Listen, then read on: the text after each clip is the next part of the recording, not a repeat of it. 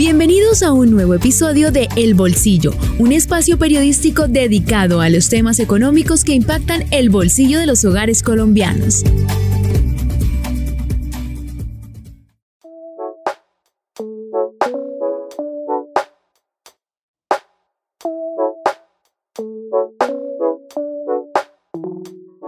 Nos encontramos en el Congreso de Naturgas, el Congreso que reúne a toda la cadena de valor del gas natural de Colombia. Y durante este Congreso, la ANH, que es la Agencia eh, Nacional de Hidrocarburos, presentó los resultados o el informe de reservas probadas, tanto de petróleo como de gas. Y para sorpresas, hubo algunos datos que dejaron preocupantes a los colombianos, principalmente en las reservas de gas natural, que fueron las que más cayeron.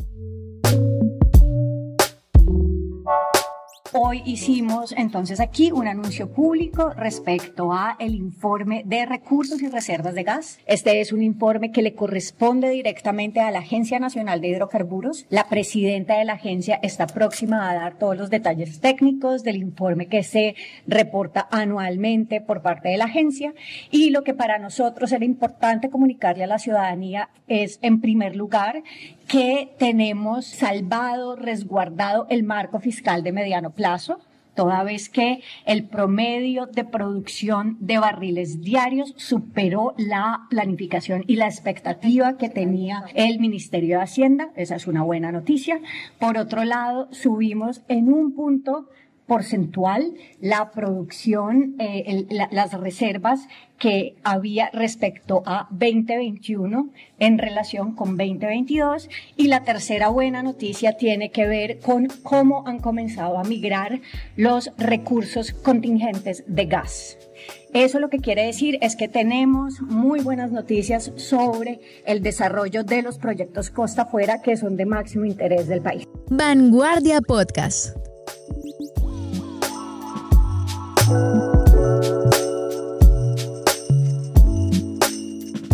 Y para hablar sobre esos datos tenemos como invitado a Kevin Borges. Kevin es coeditor de macroeconomía de la revista Forbes en Colombia y quien está cubriendo y ha cubierto los temas minero-energéticos para esta revista. Está aquí con nosotros en pleno congreso. Muchas gracias por aceptar la invitación Kevin y bienvenido a El Bolsillo, un podcast de vanguardia del sistema informativo de Santander. Hola Miguel, no, muchas gracias a ti por la invitación. Bueno Kevin, vamos a hablar de cifras. Se presenta este informe y vemos pues que hay como ciertas contradicciones porque, por ejemplo, en, en petróleo aumentan los barriles, pero caen los años de estas reservas probadas. ¿Qué pasó ahí? Hablemos primero de petróleo y luego hablamos de gas. Así es, eh, Miguel, como tú lo hablabas, eh, la Agencia Nacional de Hidrocarburos revela un informe contundente que va a servir como insumo para construir la hoja de ruta de la transición energética del gobierno de Gustavo Petro. Cifras y datos importantes. Como tú lo decías, la producción mejora por el tema del recobro mejorado, una tecnología que, que se ha implementado eh, obviamente para, para una mayor producción en los campos, pero el, la, digamos, la, la vida útil de las reservas disminuye de 7 7,6 años para petróleo a 7,5 años. Eso eh, es preocupante, obviamente, porque en teoría donde no se encuentren más hallazgos o donde no se firmen nuevos contratos, tendríamos petróleo para hasta el 2030 más o menos. Esa tecnología que nos habla Kevin de recobro mejorado, en términos castizos, es hablar de raspar la olla. Es decir, el pozo petrolero maduro, exprimirlo, en este caso no es exprimirlo, sino inyectarle gas o inyectarle agua para sacar más crudo. Eso implica mayores recursos, mayores inversiones para hacer eso, que es una política de eficiencia, se llama así energética, pero que en Colombia más o menos el promedio está en 18% de lo que se le puede raspar.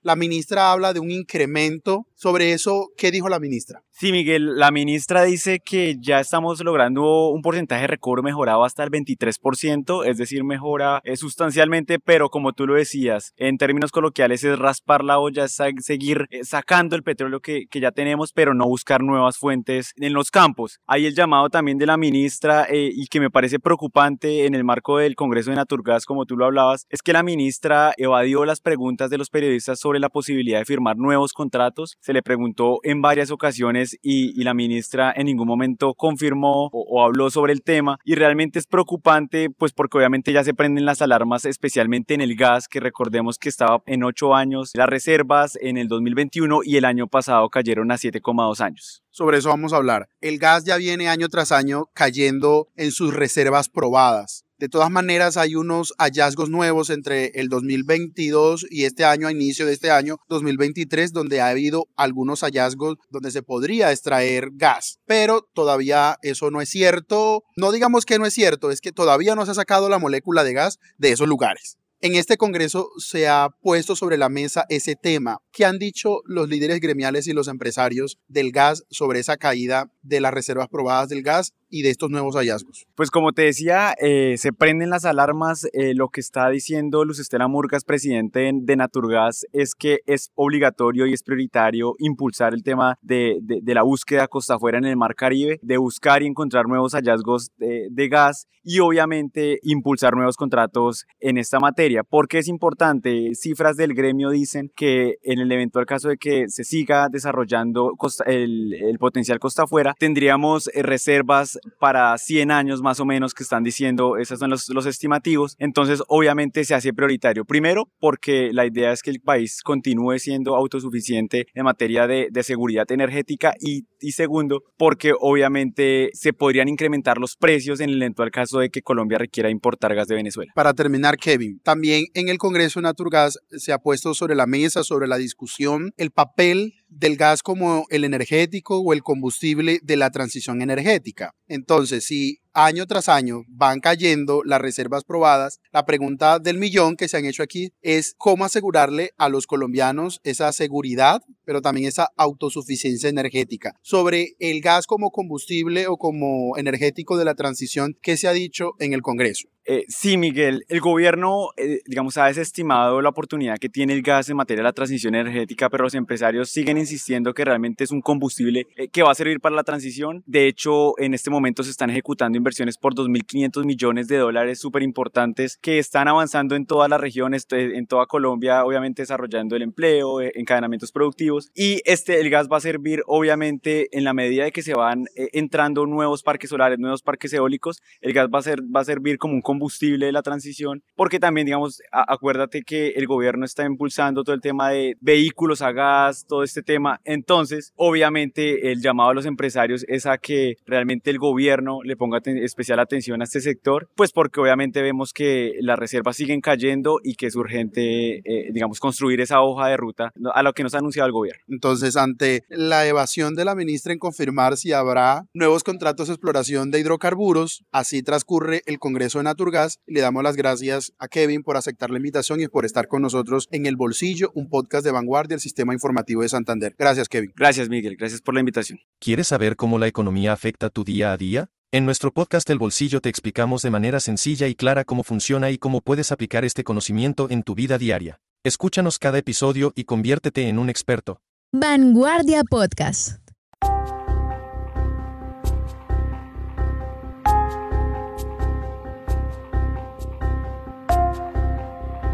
Y en pleno Congreso de Naturgas recorrimos los pasillos del Centro de Convenciones Puerta de Oro en Barranquilla para hablar con los dirigentes gremiales y con los expertos del sector hidrocarburos para conocer sus reacciones del informe de reservas probadas de gas y de petróleo. En este orden hablamos con Fanny Guerrero Maya, ella es consultora en temas energéticos y trabaja en la costa caribe. También hablamos con Rodolfo Anaya, quien es el presidente de Banti, y con Luz Estela Murgas, la presidenta de Naturgas, el gremio que organiza este congreso. Y por último, también hablamos con Luis Felipe Gómez, el director de Agrengas. Escuchemos estas reacciones.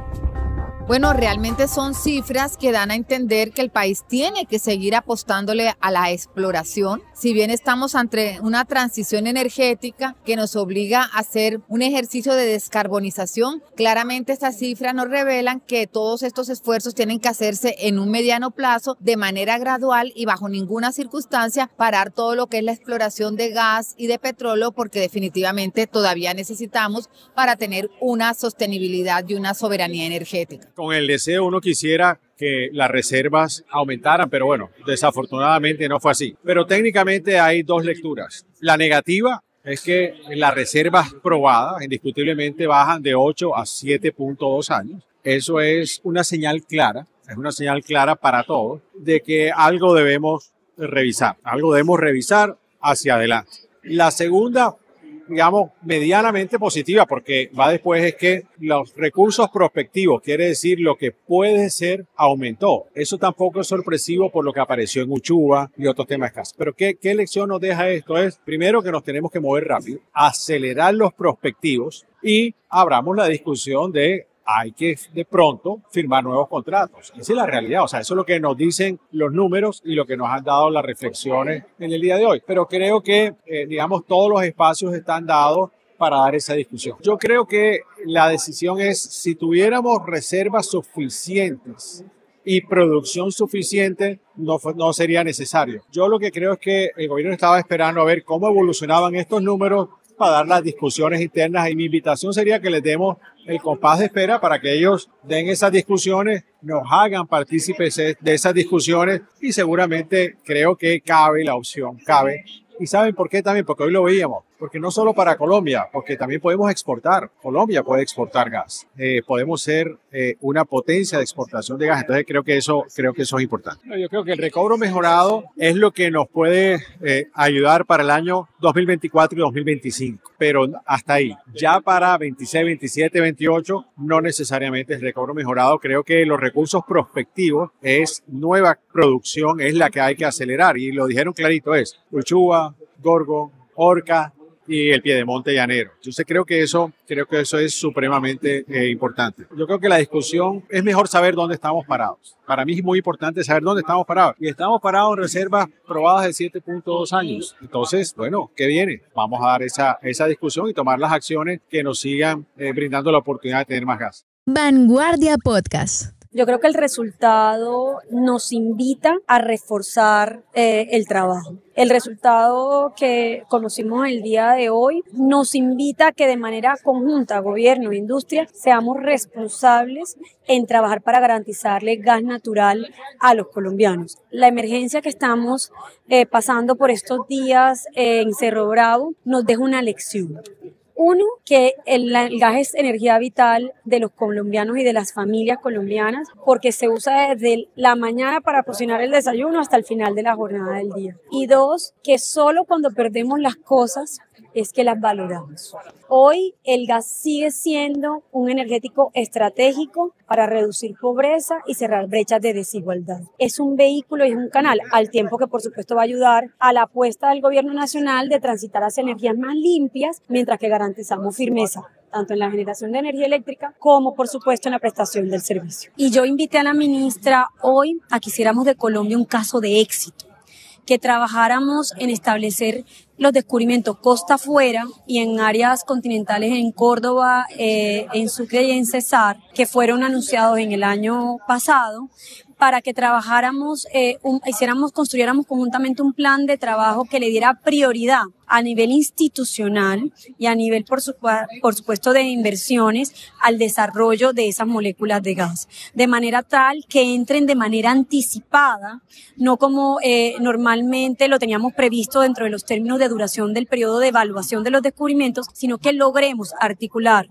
a todas las entidades de gobierno competentes, al sector privado representado en esta industria y a las mismas comunidades en anticipar esas moléculas de gas que va a necesitar el país con el ánimo de garantizar el servicio de manera confiable y segura. En el segmento de exploración y producción tenemos previstos hasta el año 2024 más de 2.500 millones de dólares. Costa afuera se vuelve estratégico eh, porque, como bien lo mencionábamos, se, se ha identificado un potencial de reservas entre 70 y 100 terapias cúbicos. Y hoy las reservas probadas estuvieron alrededor de 2.8 terapias cúbicos lo que indica que si desarrollamos ese potencial, vamos a tener más la vocación de ser exportadores de gas que pensar en algún momento depender de otro país. Nosotros dependemos directamente de la extracción de gas natural y de la refinación de petróleo. El GLP es un derivado de ambos procesos. A menor gas natural, a menor extracción de gas natural y a menor refinamiento de petróleo,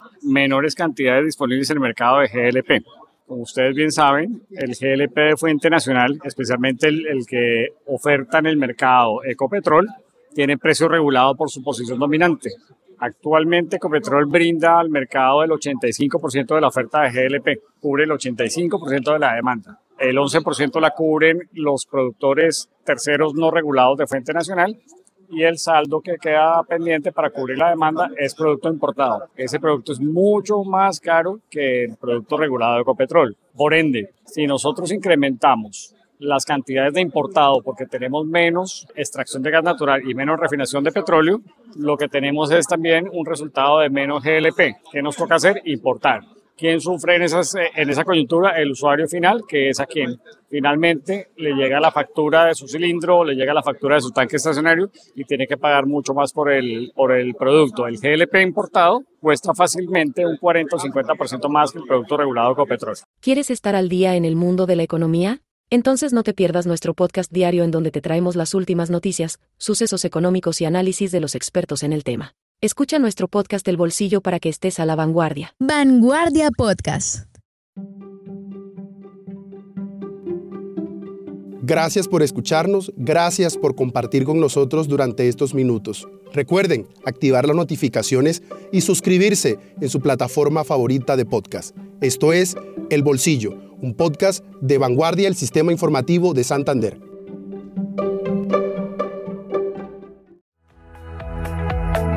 Hemos llegado al final de este podcast. Los esperamos en un nuevo episodio. Dirigió Miguel Orlando Alguero, periodista económico. Este es un podcast de vanguardia, el Sistema Informativo de Santander.